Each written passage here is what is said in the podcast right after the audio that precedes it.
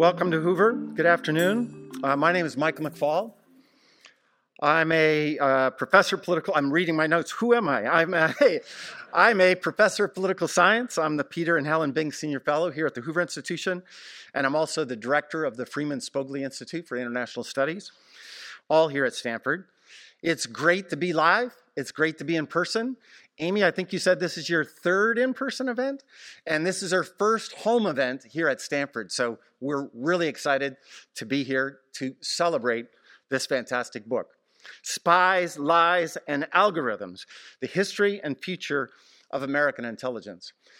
And by the way, could I just say, isn't that a great title? Um, Amy has some really great titles of other books. She, she thinks about the titles, they matter. And I'm going to say it now and I'm going to say it at the end of my talk. We only get these kinds of books, these giant books filled with data, filled with analysis, written and published, if people buy these kinds of books. Because if you don't buy them, Princeton and others are not going to publish them in the future. So I'm going to tell you now buy this book, buy it for your friends, get your relatives to buy it so that they get published in the future. And I'm going to end on that too. But we're here to celebrate this book that Amy has written. It's, it's been a book in a, a long time in the making. Um, uh, just to remind everybody, Amy is the Morris Arnold and Nona Jean Cox Senior Fellow here at the Hoover Institution. She's also a professor of political science by courtesy and also a senior fellow over at FSI.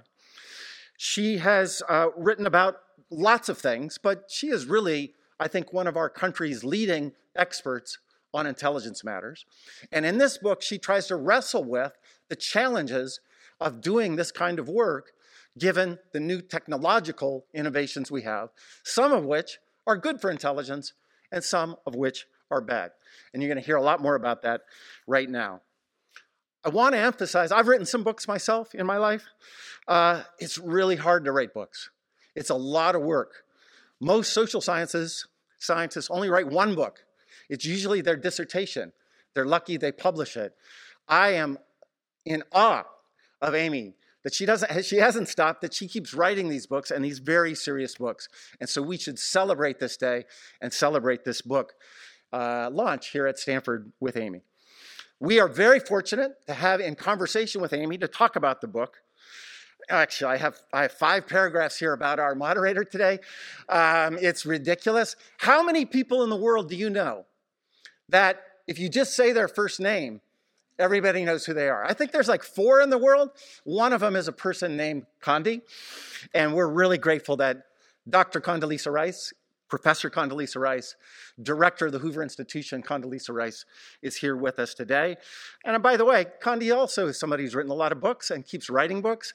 And I think that is a testimony to what we're supposed to do in places like the Hoover Institution, not just no disrespect, Madam Secretary, uh, retire after you are the Secretary of State or National Security Advisor, but continue to be engaged in producing research that has impact on, uh, in this case, our intelligence community and American national security. So this is going to be a fantastic conversation. Amy and Condi, the floor is yours. Well, I want to thank Mike for that wonderful introduction uh, Mike, I assume that one of the four is LeBron. Would that be right? well, I'm not quite in that category, I can tell you that.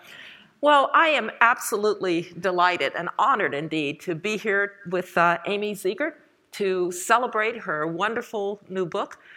I do want to emphasize what Mike said, which is the book is for sale. Please uh, do buy it. Um, it's an extremely important book uh, at this time in our history when we have so many challenges and the importance of the intelligence, the information, the analysis uh, that our policy makers have uh, at their disposal, um, using the full range of technological innovation that is now available to the, uh, to the intelligence community, the book couldn't be more timely, Amy. And so I'm not going to start with the timely question. We'll come to that one in a moment. But I'm going to reveal something very important. Amy was my PhD student in graduate school. And so, Amy, you might want to say just a word about uh, how we met and the relationship to this book, which I learned from Amy a few days ago. So, this is a very special thing to come back as a former PhD student and now a colleague. But uh, the book actually started out as a moment of tough love.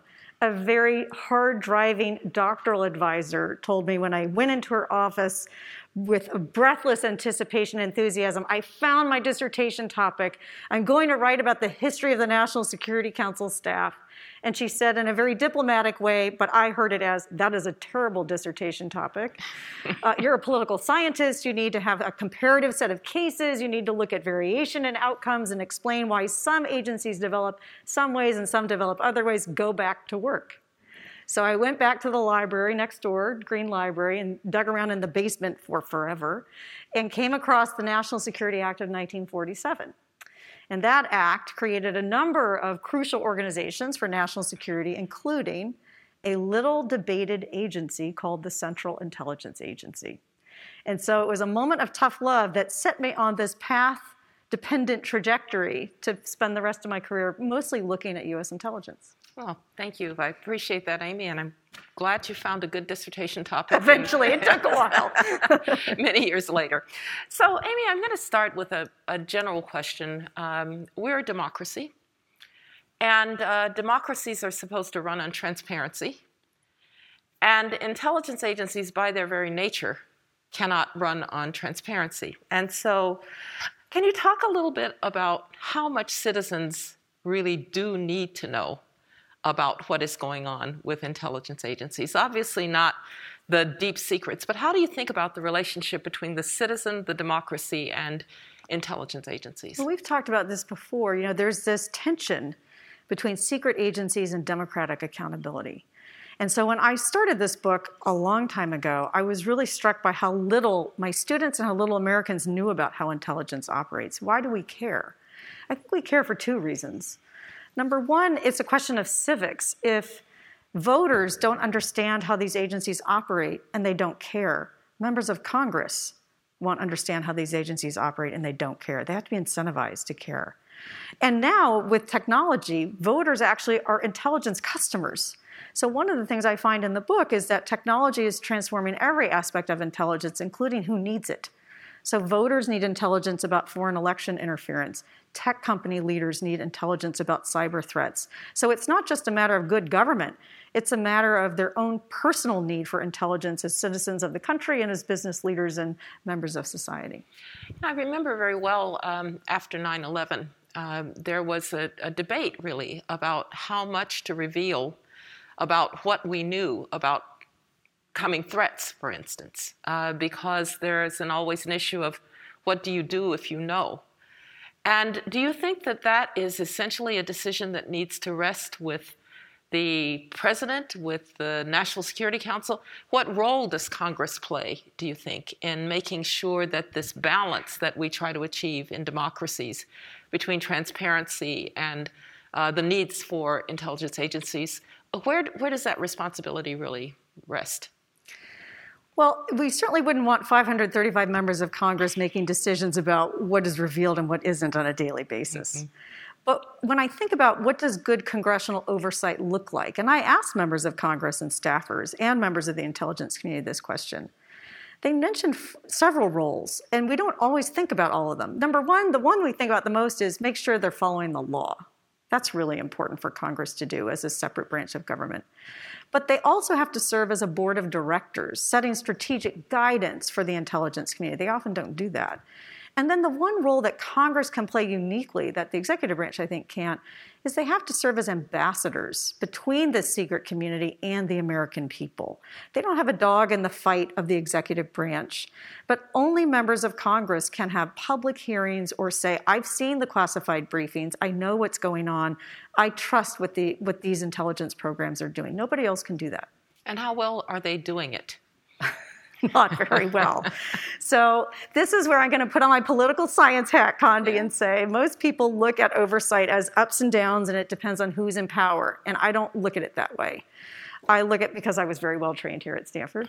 Um, I look at the systematic factors that make oversight always problematic. So what I find with the data that I tracked since the 1970s is oversight's always been weak, and it's weak because there are there's poor information There are weak incentives. There's no Iowa for intelligence, right? Everyone who's comes who's elected from Iowa has to care about agriculture because they won't get elected if they don't. There's no Iowa equivalent for intelligence, um, and so and members of the committees can't even talk about what they do. So it's not an electoral winner for them, and that explains why oversight over long periods of time has always been pretty weak. Nobody uh, really gets a, a lot of political benefit by spending their time focusing on the intelligence community. And you talk some here about the history of those failures of oversight. Uh, can you talk a little bit about that? Because we learned from the times that something went wrong. So, can you talk a little bit about some of the cases that you have here? Well, one which you know intimately was really the failed oversight in the 90s before 9 11. So I looked at what Congress asked about the intelligence community in the 10 year period between the end of the Cold War and the 9 11 attacks. And here the intelligence community is identifying terrorism as a threat, but Congress isn't asking questions like Do you have the resources you need? Are you focused actually on developing the strategic capabilities to track Al Qaeda? Not once did they really seriously ask those questions. And when Bob Mueller was confirmed just a week before 9 11, his confirmation hearing to be FBI director, only one senator asked him about terrorism, and it was John Edwards. Nobody else did. They spent more time on kidnapping in the Midwest than they did on counterterrorism. And so what I found was that there were there were the Congress wasn't asking the right questions about whether we had the intelligence community we needed for an evolving threat landscape. Yeah. Um, I want to talk a little bit um, about a big theme in your book, uh, which is uh, you talk about congressional oversight, but of course, um, technology is moving along, and it's not always clear that Congress understands fully the technologies and the possibilities, and the intelligence agencies may not as well. Um, so I don't know how many of you watched Mark Zuckerberg's uh, testimony before the Senate. It was embarrassing, not for Mark Zuckerberg, but for the senators who seem not to have ever seen a smartphone. Um, so talk a little bit first about how you see technology shaping uh, intelligence, and then relating it to this question of oversight and pushing along, and in, in terms of even um, the ability to uh, use budgetary resources in a reasonable way to push technology along, talk a little bit about technology um, and intelligence. So, technology, and when we think about technology, what, what do I mean? I, it's a, we're living in a technological convergence where we have smartphones, internet connectivity, we have commercial satellites that offer incredible capabilities. You can see them playing out in the front pages of the newspaper today uh, with the um, pictures of uh, Russian forces moving into Ukraine, commercial satellite imagery. We see AI, quantum computing. So we have this technological moment. And it's driving what I call the five mores for intelligence. So, how do these technologies actually change the intelligence business? Five mores more threats. Think about cyber threats moving across cyberspace that can threaten us from the comfort of their own laptops. More speed, the speed of relevance. Intelligence has to be at the speed of relevance, and that's getting faster and faster. More data. These analysts are drowning in data. The amount of data on Earth doubling every two years. More people or customers who need intelligence, who don't have security clearances and don't work in the White House. And then there are more competitors so anybody with a cell phone can collect and analyze and produce intelligence today. So relatively speaking, our government agencies are losing their advantage in the intelligence business. And that is a profound change for our intelligence community. And then that gets to Congress. So I actually counted up the number of engineers in Congress. And the number of engineers in the US Congress is a depressing number. It's 32 higher than you might think, but now imagine there are more than 200 members of Congress that are lawyers. No offense to the lawyers in the audience. But when you think about the need to understand these technologies, how does encryption work? What does quantum computing mean? How, what is AI good at? What is it not good at? You have to understand some basic technological things. And we don't have that expertise walking in the door in Congress. And so if you don't have that expertise, you can't ask good questions. If you can't ask good questions, you can't have an effective intelligence community. Well, and do we have the expertise walking into the doors of the intelligence agencies? Uh, the hunt for talent uh, has been a big theme. Um, if you think about uh, the, the constraints on going to work for the intelligence agencies, uh, not to mention that remuneration doesn't look exactly like options in a high flying uh, startup. Um, how do you think about the intelligence, uh, the intelligence community and their ability to attract talent, and what are they doing to attract that talent? Because this engineering and scientific talent is more and more in demand. It is, and it's a struggle, as you know, and it's a struggle not just for intelligence, but for the Defense Department. So they're trying. You know, Director Burns has talked about an initiative. He's pay, paying a lot more attention to technology. CI Director Bill Burns.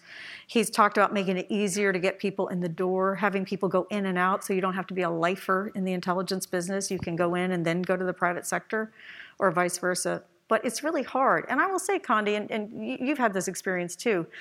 You know, a lot of defense and intelligence officials come to the come to town, and I often say Defense Department officials love D words: destroy, defeat, degrade, dominate. Those are not the words of the Valley. The words of the Valley are C words: create, collaborate, right? Change. So there's a cultural disconnect often with these outreach efforts that is part of the challenge.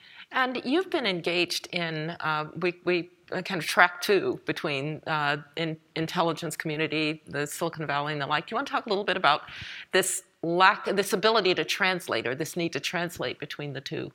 So this is an initiative that H.R. McMaster and some others and i have been running at hoover now for we've had three of these tech track twos. And the idea is to have as what i call them the suits and the hoodies talking to each other in a more candid way um, because the government and the private sector don't have a choice they have to figure out a way to work together threats are across different sectors particularly cyber threats the government needs help and so does the private sector.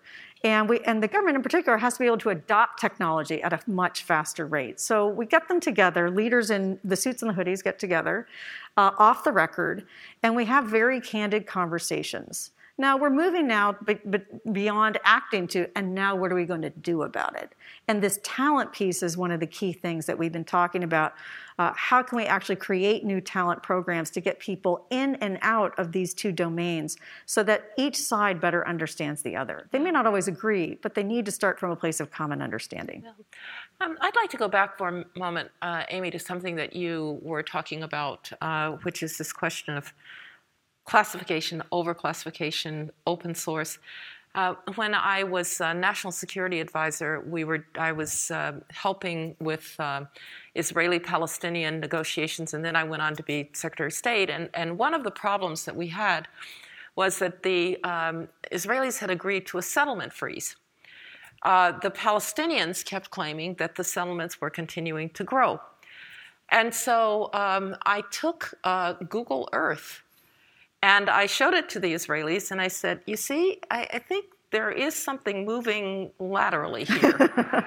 um, now, if it's moving up, that's okay. And so every month we would have the Google Earth test with the Israelis about whether settlement activity was continuing.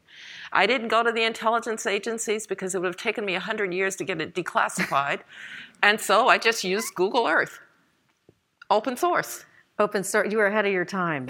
So one of the so one of the chapters in the book looks only at nuclear threats and open source or publicly available intelligence. And this ecosystem of organizations and individuals that are using publicly available information and google earth to track nuclear threats. And one of the key benefits of this world is exactly what you just said shareability because if something's classified, you can't share it within the government and you can't share it with other governments. And so our colleague Sig Hecker, former physicist, former director of Los Alamos National Lab, who's here at Stanford, now does not have a security clearance because he's doing nuclear threat analysis and he wants to be able to share it.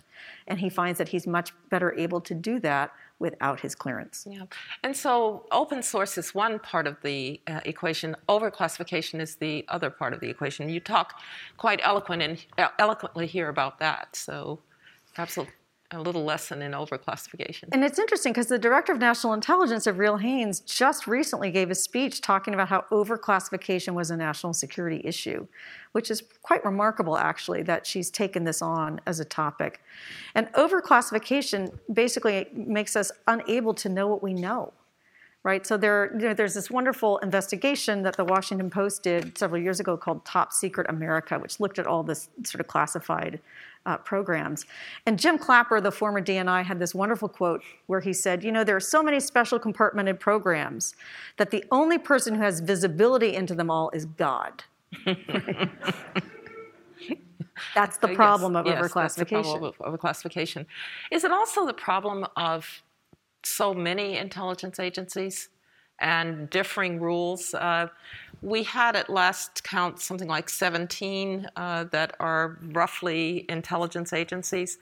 Uh, forget trying to get them to coordinate, but they actually are very protective of their own secrets. So even if you want to take something from this agency to that agency, it's very difficult. So you talk about the intelligence landscape and how many we have.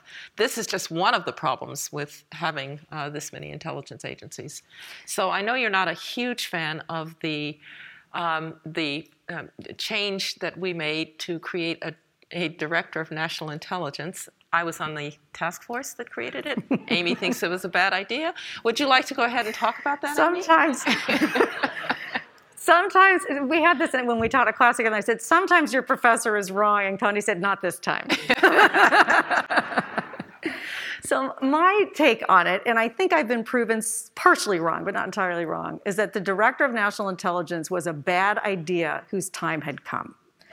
And by that, I meant that after every moment of great tragedy or intelligence failure, the natural inclination is to create another agency to fix the problems that existed before. But if the principal problem before 9 11 was coordination, which it was, between within agencies as well as between them, creating another organization to coordinate the existing ones isn't necessarily going to solve the problem. And then the DNI had the same, it's the rewind the tape from the CIA's creation back in my doctoral dissertation. See how relevant it is? um, when the CIA was created, as you know, it was hobbled, the CIA director. Two things you need power over money, power over people. CIA director never had that outside the CIA, so couldn't ride herd over the bureaucracy. Director of National Intelligence has the same challenge. So I think that you know this is a role with one hand tied behind its back, but it's done much better than I thought it would, and I think it's actually been uh, overall an improvement over what we See, had before. I- I- you were right. Yeah, right. well, and in fact, though, but let me just delve into that a little bit because one of the problems is that uh, we we think of the CIA as the premier intelligence agency, but most of the budgetary resources actually reside under the Secretary of Defense. Because so much of intelligence is about big um, satellites, big uh, national uh, intel- means of intelligence. And so when you talk about the problem of budget, this is a really significant problem. Yeah, the Pentagon's the 800 pound gorilla. And they Mm-hmm. all, and, and then I'm sure you live this where the argument is whenever you have to take power away from a Pentagon intelligence agency and bring it somewhere else, the argument is, but you'll hurt the warfighter. Right. And how do you how do you come back to that? And so that's the political dynamic that keeps this DNI position weak. Yeah, and just one other thing about the, the DNI, and maybe where it, may be helpful, and you talk a little bit about this. You know, the problem is that when it was the director of Central Intelligence and the director of the CIA as the same person, that was asking that person to have a split personality, so that you would come in and inevitably, in his DCI hat, the CIA information was given primacy of place. And there's actually a now very famous case of this, which is in the uh, Iraq weapons of mass destruction cases. The CIA analysis was always given primacy of place, even though there were dissenting views in other intelligence agencies. So, do you think it's that piece of it has worked better to to give uh, more intelligence agencies uh, a fair shake at a voice? In what comes to the policymaker? Absolutely. I mean, the, the structural problem was the CIA was basically had a dog in the fight, and you can't run the run the community without if you're also running your own agency and privileging your own agency. As one former intelligence official put it to me about Iraq, there was too there wasn't enough democracy right in the intelligence assessments. There were great dissents from the State Department and the Department of Energy, but it got drowned out by the CIA's analysis. So I think that is better now. You know, the DNI doesn't have a dog in the fight of these intelligence sort of collection and analysis units, and that's better. As it structurally, it's better. Well, uh, before we turn to um, maybe more current events in intelligence, I'd like to ask one other question because uh, I agree with everything in Amy's book, with one exception. And I'm going to read what that is. So, this is in a section called Intelligence is Not Policymaking. One of the most common misperceptions is that intelligence agencies make policy. They don't, and they shouldn't. Uh, I've certainly experienced, though, where intelligence agent, agencies can shape policy by the analysis that they make available to policymakers, by what they choose to emphasize when they come in. There's something called the President's Daily Briefing, and it gets the President's mind in a particular place and it starts to shape policy. So I was giving Amy an example of this. Um, I was doing um, trying to do some um, diplomacy with the North Koreans, which is hard enough, as you might imagine. And uh, that morning, there was an intelligence analysis that says uh, the North Koreans will never agree to X, Y, and Z. And um, of course, the president then looks at me and says, Well, then are you wasting your time? That's shaping policy, even if it's not uh, making policy. Can you talk a little bit about how to keep that line for intelligence agencies? I think it's a really important point. Um, how do you know policy when you see it? And what you've pointed out, Condi, is the, the implicit agenda control. What's in the PDB, what isn't in the PDB, will move policymakers to one direction rather than another. But the example you give also is about the danger of assessing intentions. And we have to have a lot more humility about assessing intentions. You know, we don't know our own intentions about what we're going to do next week. And so for the intelligence community to offer that assessment of intentions, and I think when we were talking about this, you said that you found them much more useful when they're talking about facts or what they've recently learned as opposed to intentions. So I think that's a very tricky area for the intelligence community to get into. Yeah, the example also that I used with Amy was that the intelligence uh, people came in and said, Mr. President, you're meeting with German Chancellor Angela Merkel, and she's going to say this and she's going to say that. And he said, No, she isn't. He said, I know her well. She's not going to say that to me. And so intelligence agencies need to be careful about what they are presenting as intelligence uh, versus certain kinds of assessments. But so I'm curious, you know, if you've been on the policy side of the intelligence policy, you know, relationship, knowing what you know about what doesn't work if you were advising Director Burns, who also is, you know, career foreign service, of what he would he should think about to change the CIA, what would you tell him? I would assume that Bill Burns, who is a very fine diplomat and knows the policy world, is saying, let's tell them what we actually do know, where there is uncertainty and where we are guessing. Hmm. And that's the most helpful thing that you can do for a policymaker is to contextualize the uh, information that you're giving. Right. So, um, in case you nobody's noticed, we've got a situation in Europe uh, these days. Um, and uh, I can assure you that for the uh, Biden administration, this is a time of extreme reliance on uh, intelligence, any nugget uh, that they can get. Uh, you mentioned that the problem of intentions. What is Putin really intending to do as opposed to what are you seeing on the ground? I personally uh, feel very good that Bill Burns, who is the director of the CIA, uh, is a fluent Russian speaker who spent uh, time in Moscow as our ambassador to Moscow, knows uh, the Russians very well, knows Putin very well. So uh, he may have more context for this than any intelligence uh, intelligence uh, officer that we could imagine. But that said, talk about the relevance of some of the things that are in your book to the situation that we're now seeing in Ukraine. I think what we're seeing in Ukraine is something really new, which is from an intelligence perspective, which is the strategic disclosure of more intelligence, more detailed intelligence, more uh, important intelligence faster than we've ever seen before. Why are we doing this? I can speculate about why that is, and there's been some public reporting about it. And I think what we're seeing, I think, by the way, it's a very clever strategy of the Biden administration. I think they're really three audiences for, right? We've seen a lot of intelligence, detailed intelligence about troop movements, about Russian false flag operations, the phony video of Ukrainian atrocities that they were concocting with actors and corpses. I mean, real, this is very detailed stuff. Why are they doing it? Number one, inoculation. This is an information warfare era that's different than what we faced before. And by, by pre warning, by disclosing the truth first, falsehood has a harder time taking root. And bef- until now, I think the falsehoods of Vladimir Putin have really had primacy of place. That's not true right now. And I think this strategy is one of the reasons why. So it's affecting the public and how we think about be careful, the con man's about to tell you there's a phony pretext for invasion, so you don't believe what the con man's going to tell you. So that's number one. I think the second goal could be creating friction for Vladimir Putin.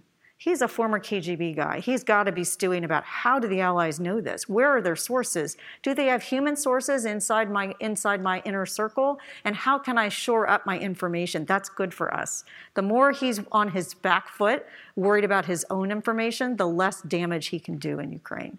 And then the third is the most intriguing part to me, which is the opposite of the logic of covert action which is to say, in covert action, you know, a lot of times we know what's going on, the world knows, but there's a fig leaf, and that fig leaf is useful. And it's useful because third party countries can assist quietly, hiding under the fig leaf.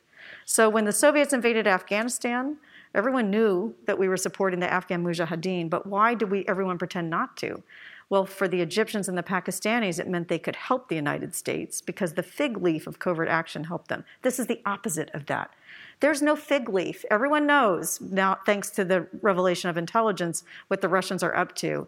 I think it could be one of the reasons why China has been so muted in its response. You can't stay on the sidelines when the fig leaf is removed. You can't quietly assist when there's no fig leaf. The Chinese have been remarkably muted in their response because I think they have nowhere to go. And that's part of the use of the intelligence in this case. Do you think this was a battle royal inside the government to get this kind of intelligence released? I, I was just imagining, you know, the asking the intelligence agencies to reveal some of the things which are pretty deep reveals that they've been using. Boy, I'd love to know what those conversations were. As you know, spy agencies love to keep their, their secrets tight. They don't want to reveal because they don't want to lose that collection stream. They don't want to reveal sources and methods. It's remarkable, I think, what they've been able to release. Yeah. If you were uh, around those tables today, knowing what you know about uh, intelligence, and um, you write about certain kinds of biases, um, and we used to teach about this when we would teach political risk.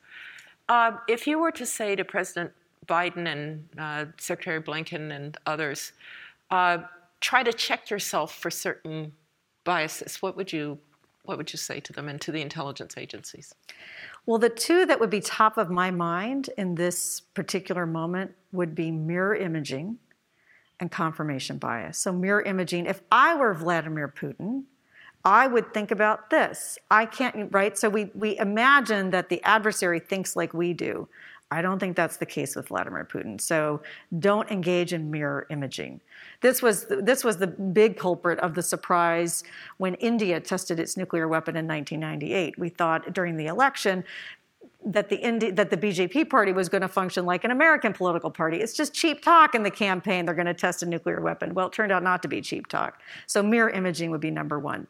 Number two, confirmation bias. We all struggle with this, right? We discount information that we don't like or doesn't accord with our beliefs, uh, and we grab onto information that reinforces them. And so they've got to work hard to combat that confirmation bias. Yeah, exactly. Um, I want to, before we, and we're going to turn to the audience uh, for a few questions, so get your questions ready. And I'm a professor, I'll call on somebody if nobody asks a question, but no, but please, please get your questions ready. I'm sure you've got plenty of them. Um, we talked at the beginning, Amy, about um, what Americans should know about their intelligence agencies.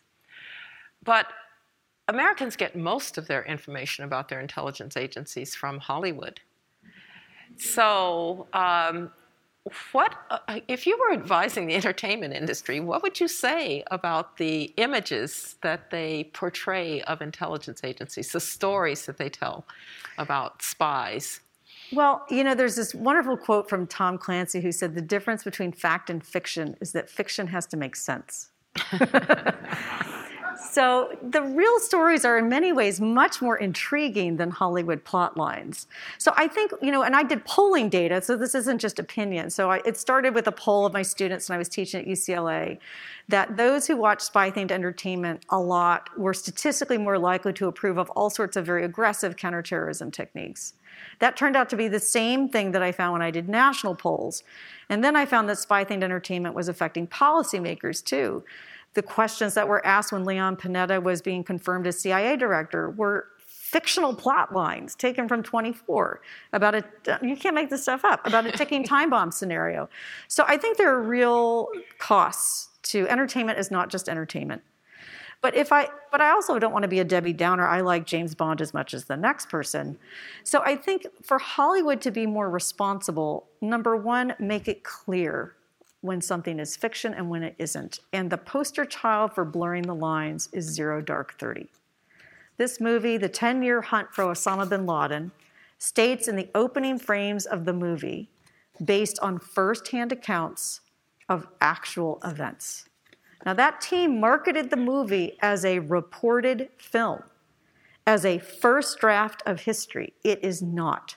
And when the movie came out, the acting director of the CIA, Michael Morell, who we know well, had to write a memo to the CIA workforce making clear that the movie was not realistic. So when the director of CIA has to write a memo to CIA about a movie depicting the CIA and whether it's true or not, you know entertainment isn't just entertainment. So having, just like they do in intelligence assessments where you know what um, high confidence, moderate confidence means, the entertainment industry needs a standard set of words to use about how far they're straying from the truth in the name of creative license so that viewers actually understand what that means.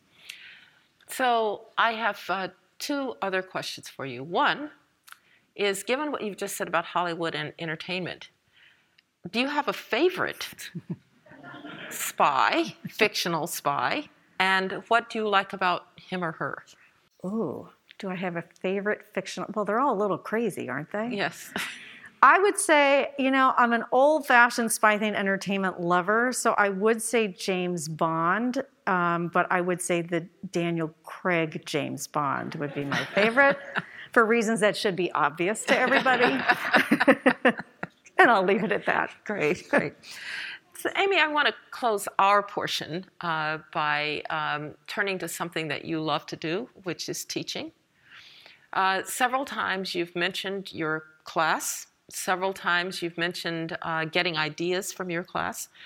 And so um, I, I, think it's often not recognized the degree to which uh, we, we tend to think uh, there's a teaching load and there's research, uh, that teaching and research somehow conflict. But in the best research universities, in the best of circumstances, uh, teaching and research are kind of iterative.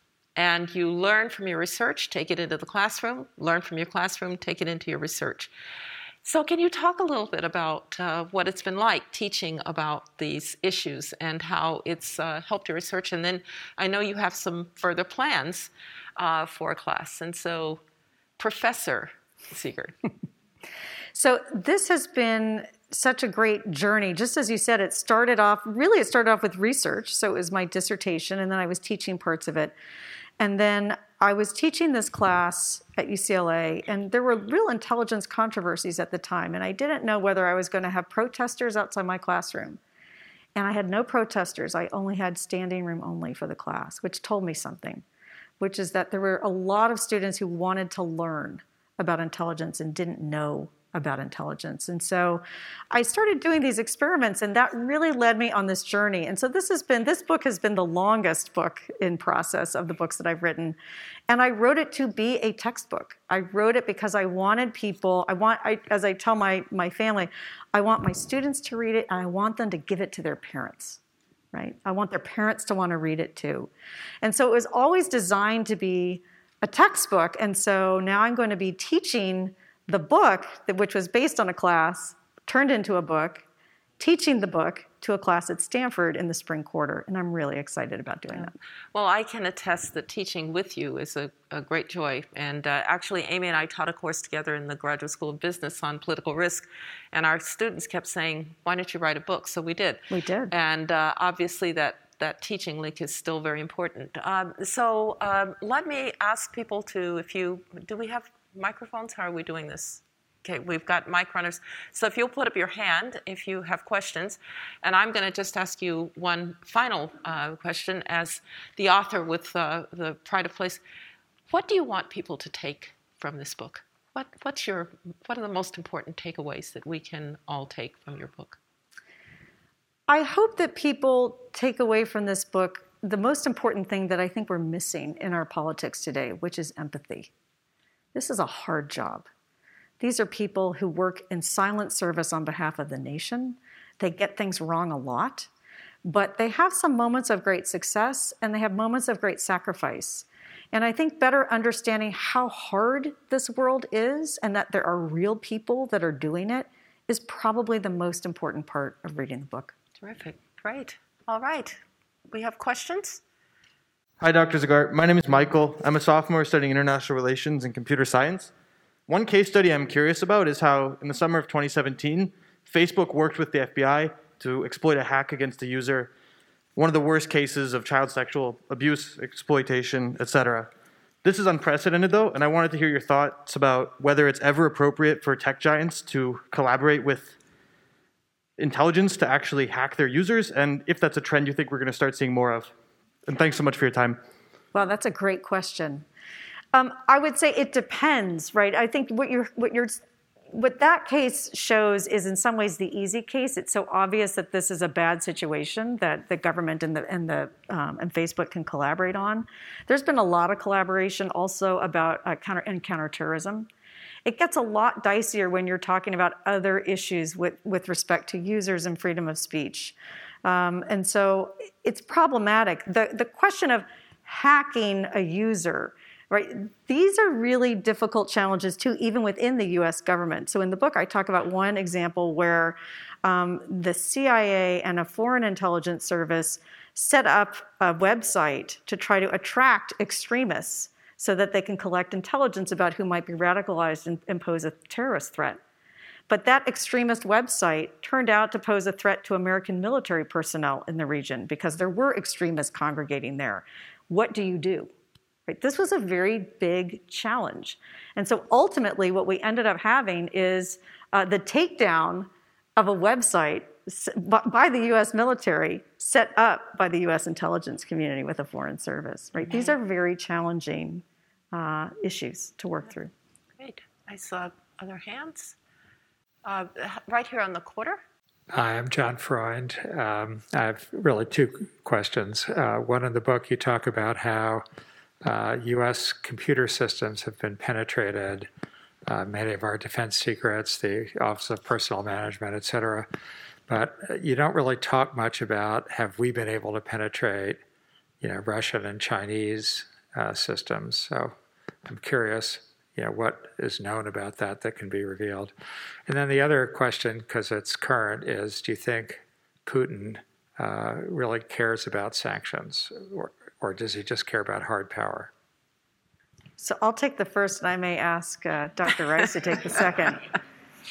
I don't know whether the US has penetrated the equivalent systems in China or Russia. I hope so. I do know we have pretty sophisticated offensive cyber capabilities, and they're being used more. There's a strategy called Defend Forward, which is designed to take the fight to adversary systems as a way of uh, preventing, causing friction for them. But that's just something where it's just too classified. I wouldn't know about it. If I did know about it, I wouldn't be able to talk about it. I'll, I'll defer to Dr. Rice. Oh, no, that. you're not going to get away with that. Uh, so uh, I'll, I'll give my view, but uh, from the uh, from what you've seen, and if you were looking at this from the intelligence we've been able to, what what would be the missing pieces in answering the question that the gentleman has, has asked? So I think the best predictor of future behavior is past behavior. And I think what we've seen with Putin is a very, to, to paraphrase something that we spent a lot of time thinking about, a very high risk appetite.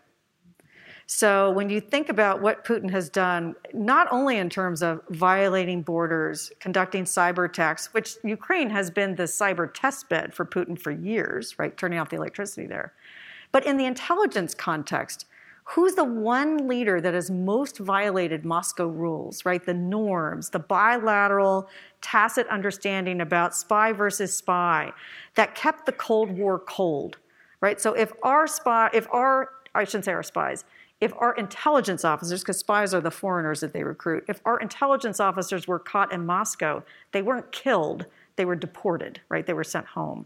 There were rules of the road that both sides abided by during the Cold War. Putin violated those rules, right, with impunity. He set out to assassinate former spies on, on, behalf of Western countries with horrific poisoning. So, this is a guy who is willing to break all sorts of norms, has a very high risk appetite. So, I think sanctions are unlikely to deter him. Yeah. I, I would agree that I think it's going to be hard to sanction at a level that fully deters him because I think he has decided that he is the person to restore Russian dignity, honor, and uh, the Russian Empire or the Soviet Union, depending on which uh, you wish, wish to think about. Um, I do think that um, eventually there could be those, however, around him. They're not a very strong group, but uh, at some point, if Russia, the Russian economy really begins to suffer at a very high level, he will have domestic price to pay. The other piece is that um, he has to be a little bit careful about uh, pictures of Russians being killed in Ukraine. And uh, so the question for me has been less about economic sanctions than raising the capacity of the Ukrainians to exact costs on their own. Yeah. Uh, yes, right here. Thank you so much for a great talk, Professor Zegart. My name is Artem Trotsuk. I'm a PhD student studying bioengineering here uh, Stanford. And I kind of had two questions, one of which you answered with respect to uh, the first gentleman that asked the question. Uh, I was mostly curious to know how do you think that industry can help with some of the bottlenecks that the that the governments are experiencing. You mentioned data processing, and I mean, that's an easy fix, right, for a Silicon Valley company to help with some data processing. My second question is where do you see biothreats fitting into the global risk assessment in the next five to 10 years in terms of just identifying how do we be proactive in intelligence gathering and um, avoid a COVID situation of someone actually building a virus and so forth? Great questions. So I'll take the biothreats one first. So I think biothreats are a subset of a broader category of threats that are driven by technological capabilities. And I think we need to improve our intelligence across the board and how we assess how technology could have geopolitical consequences. Do we understand what these technologies are doing and who has them and who has the edge? and how do we stack up against those technologies so there's a there's a you know a, sta- a, saying about you know our intelligence on red meaning the adversary is better than our intelligence on blue meaning ourselves but this is a we need to better understand what we are bringing to the table and how the technological ecosystem works. So that's as a topic the intelligence community needs to get better. This gets back to your point, Condi, about who should go into the intelligence community today. Right? We need to have experts in those areas in order to assess what other countries are doing in those areas. So you would think data science or data analytics would be easy, but it's not. And it's not because the data inside the intelligence community is um, captured in these be- bespoke systems that can't share with each other. So we have technological challenges and we have cultural challenges, right? Which is analysts want to touch and taste and feel all the data. And uh, when you're relying on machines to do that, that can be off putting. So there are real barriers to bringing in commercial, uh, commercially viable products into the intelligence community. We have to break those down. What can the Valley do? What can companies do? Talk with the intelligence community more. It's how can they adopt technology better and faster and at scale? And how can they get talent in the door better and faster at scale? And by the way, vice versa because we need people who understand intelligence in companies, and we need uh, people in government who understand how companies work. Okay, we've got time for two quick questions uh, right here on the corner in red. Cardinal. Thank you. Uh, hi, my name is May. I'm an undergrad here at Stanford. Uh, and I was wondering, this is kind of an extension to the first question. So, we're kind of in a world where big tech is accumulating a lot of data about everyone here. Uh, but they're also trying to appease many markets, not only the United States one, but also China or Russia. So I was wondering do you think big tech needs to choose a side? And how are they going to choose between which intelligence community are they going to side with when we're kind of getting into this global market? Um, but there's still kind of national restrictions for each data accumulated. Yeah, I mean, I'd be curious to get your answer to this too, Condi. So, um, you know, what we find is that companies and the US government have some mutual interests and some interests that are not mutual. So, as you alluded to in your question, companies have global markets, they have global shareholders, they have global employees. They're not an arm of the US government, right? But they also need to be, take responsibility for elements of national security. Now, that's getting better. So if we had had this conversation several years ago, the trust deficit between companies here and the government would be very bad. And so I recount in the book how shortly after the Snowden revelations, right, former NSA contractor Ed Snowden revealing surveillance programs, the NSA, shortly after that, we had a congressional cyber boot camp here at Hoover where we brought congressional staff from all the relevant oversight committees. And we went to a big tech company, and a senior executive at this tech company pointed to the staffers and he said, I think of you just like I do the People's Liberation Army of China. I want to protect my systems from you every day. And this was, you know, a jaw-dropping moment. And so staffers ran outside and started calling their representatives and senators back in Washington. We've got some work to do. Those days are better. They've gotten a lot better over the past several years. And I think the China challenge is one of the reasons why. There is now a greater alignment of interests, whether you're a commercial company and your IP is being stolen blind, right? Or whether you are a patriotic sort of national security type person who wants to make sure uh, that we're, um, you know, at an advantage in geopolitical competition. So those relationships are better than they have been and, and have been in the past five years. Yeah, I completely agree, and I, I think the China piece is important, and it, it may even bring some reconciliation with the Europeans on this, because whatever differences our companies have with the government or the Europeans have with us, they pale in comparison to the way that the Chinese think uh, about issues like, for instance, privacy, which uh, doesn't exist. So good. Okay, one last question. I'm sorry we're going to have to go right here. Yes, yes. Hi, uh, my name is Rachel Phillips. I'm in the community. And I think my question is just general, but hopefully, if you could give us some helpful insights on us developing a conceptual framework for evaluating what you brought up in the beginning the paradox of transparency and democracy, and looking at that in uh, the combination of supporting intelligence and understanding it better for, uh, as a layperson, and also ways of holding it accountable and ethical standards. So it's a big question, but I thought maybe you'd have some practical suggestions. It's a big and important question. I think it starts first with just understanding this world. You know, I looked at AP curricula for US government and US uh, history. Almost no exam in the past 10 years asked, has asked a question about US intelligence. So understanding what it is. So, you know, back to spy themed entertainment, I think one of the myths that I found in my research was people think the National Security Agency is listening to your phone calls with your grandma. And they can track everything you're doing, and you, know, you get out of the bus depot, and the NSA is zeroing in on you and knows like what's in your coffee cup, right? That's just not true. But people believe that it's true. And so there's not a reservoir of trust. So part of it is just educating yourself about what's true and what isn't true.